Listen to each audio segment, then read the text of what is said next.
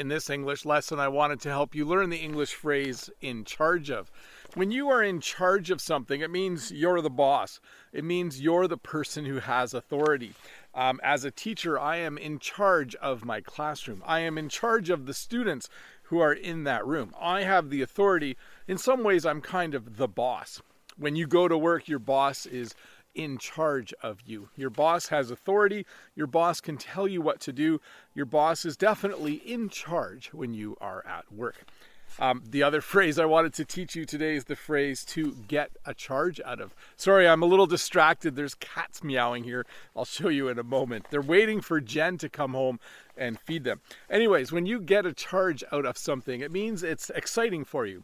Um, when I go skating, I get a charge out of skating. It reminds me of my youth. It's exciting for me. I do really love to go to the arena and do some skating. I definitely get a charge out of it. So when you get a charge out of something, it means it's exciting for you. It's something you like to do. It's something that you enjoy. So to review, when you are in charge of something, it means you're the boss. You're you're the person who has the authority, you're the person who can tell other people what to do. You are in charge. And when you get a charge out of something, it means that um, you're doing something that's exciting for you. Um, some people get a charge out of um, maybe driving fast on the road. Maybe that's exciting for them. You should never do that. But did I just wave my finger at you? That's a real teacher move. Don't do that. Um, when you get a charge out of something, it's exciting for you and you enjoy doing it.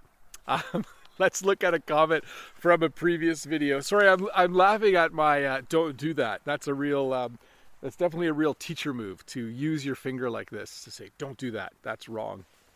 Uh, but let's look at a comment from a previous video. This comment is from Mode Eggs.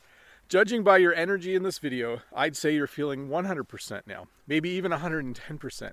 I mean, you were walking into a headwind through some snow while holding the camera and talking. Thank you, strong Mr. Bob.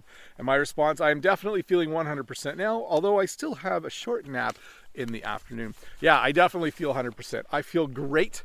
Um, I have to say that uh, I don't feel even the least bit sick anymore. I'm going to show you some of the cats that we have here as I walk. There's a cat here. There's a cat here. There's a couple cats here. What has happened? Uh, Jen has left to get some groceries. She'll be back probably in about 15 or 20 minutes. But right now is the time when she normally goes to the barn and she feeds the chickens and she feeds the cats and she uh, usually feeds Oscar around the same time. By the way, Oscar is over here by this tree that I still have to clean up. He smells something under the snow and he's out hunting a little bit.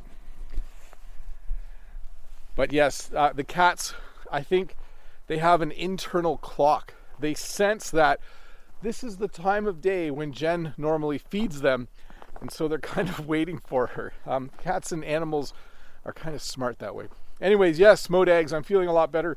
Um, tomorrow is actually the first day. Actually, when you're watching this video, will be my first day back at work for second semester. I saw a vehicle. I thought it might actually be Jen, but it's not. Um, I'm looking forward to it. I think it'll be a good day. I'm looking forward to meeting some new students. I'm looking forward to teaching. Um, by the way, isn't it just beautiful when you look at the background? I really like where I live. I really like winter, but I think I've said that Probably too many times.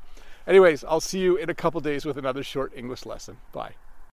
Hi, Bob the Canadian here. Thank you for listening to this English podcast lesson.